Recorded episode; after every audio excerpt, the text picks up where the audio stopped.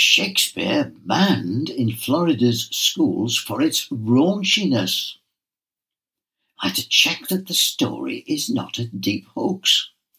Apparently not, if we can accept the Tampa Bay Times as a reliable source as reported by the political website Occupy Democrats. Here's their entire post published Wednesday, the 9th of August, 2023. Florida Republicans go completely off the deep end with their deranged Make America Great Again book bannings as William Shakespeare gets banned by certain schools in the Ron DeSantis controlled state of Florida. The reason for the ban? Just the stupidest thing you can imagine. According to the Tampa Bay Times, the works of Shakespeare, the greatest writer in all of the Western canon, are being banned in schools in Hillsborough County. Only selected excerpts of his masterpieces will be permitted for study.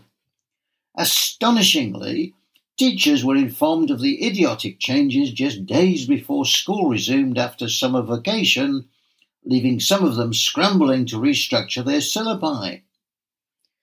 While some school district officials are saying that the changes are to ensure that a wider range of books and writing styles are covered, some are telling the blunt truth.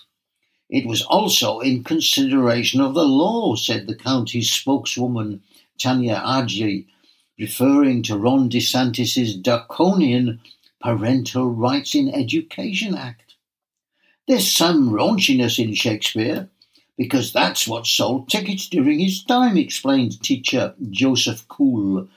The fear is clearly that hardcore evangelicals will be offended by the material. I think the rest of the nation, no, the world is laughing at us, added Cool taking Shakespeare in its entirety out because the relationship between Romeo and Juliet is somehow exploiting minors is just absurd.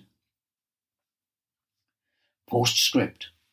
Undeterred by the book banners of America, the Royal Exchange Theatre, Manchester, England, will be risking demonstrations from protesters through its production this autumn of that Shakespearean raunchy tragedy Romeo and Juliet.